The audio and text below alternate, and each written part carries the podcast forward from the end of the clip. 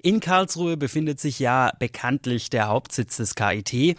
Aber ich finde es immer wieder erstaunlich, dass es neben Campus Süd und Campus Nord noch ganz viele weitere Außenstellen des KITs gibt.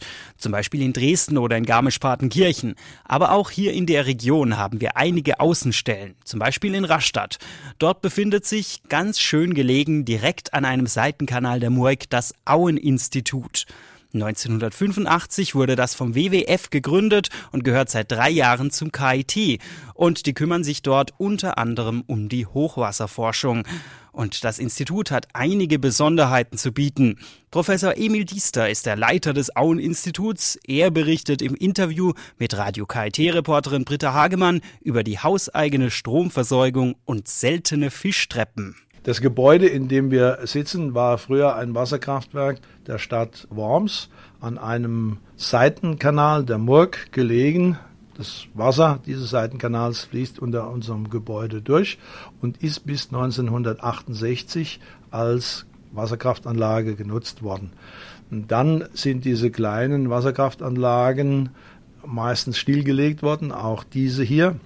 Und das Gebäude wurde in den obersten Stockwerken noch als Wohnhaus genutzt. Im untersten Bereich ist allerdings der Zustand, der bauliche Zustand des Gebäudes also sehr desolat gewesen. Als wir es gesehen haben, waren die Fenster zugemauert. Es war eigentlich sehr schwer, in das Gebäude hineinzukommen.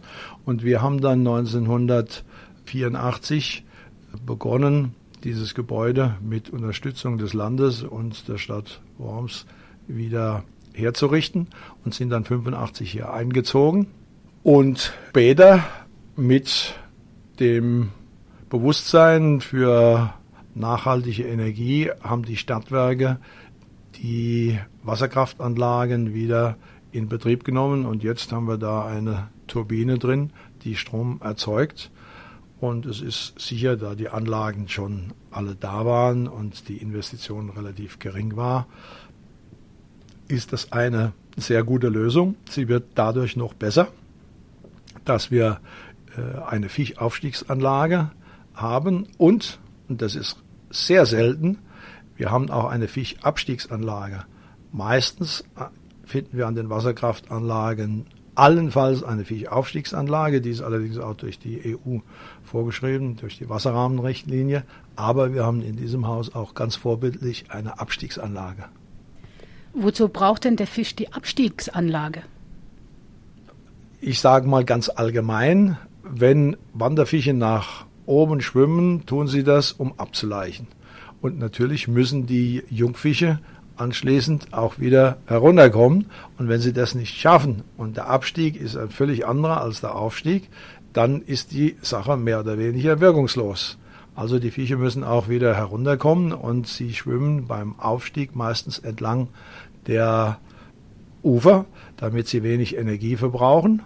Und beim Abstieg machen sie genau das Gegenteil. Da schwimmen sie meistens im Stromstrich, also der, Linie der, Linie der größten Fließgeschwindigkeit und kommen da, äh, damit automatisch in die Turbine. Und das tut ihnen nicht gut. Also ist es zweckmäßig, wenn man sie aus diesem Turbinenstrom abführt und in eine eigene Abstiegsanlage und sie dann unbeschadet ins Unterwasser kommen. Eigentlich müssten das dann ja alle Flüsse haben, denn es ist ja Humbug, nur eine Aufstiegsanlage zu haben, wenn dann die Jungfische nicht zurückkommen. So ist es.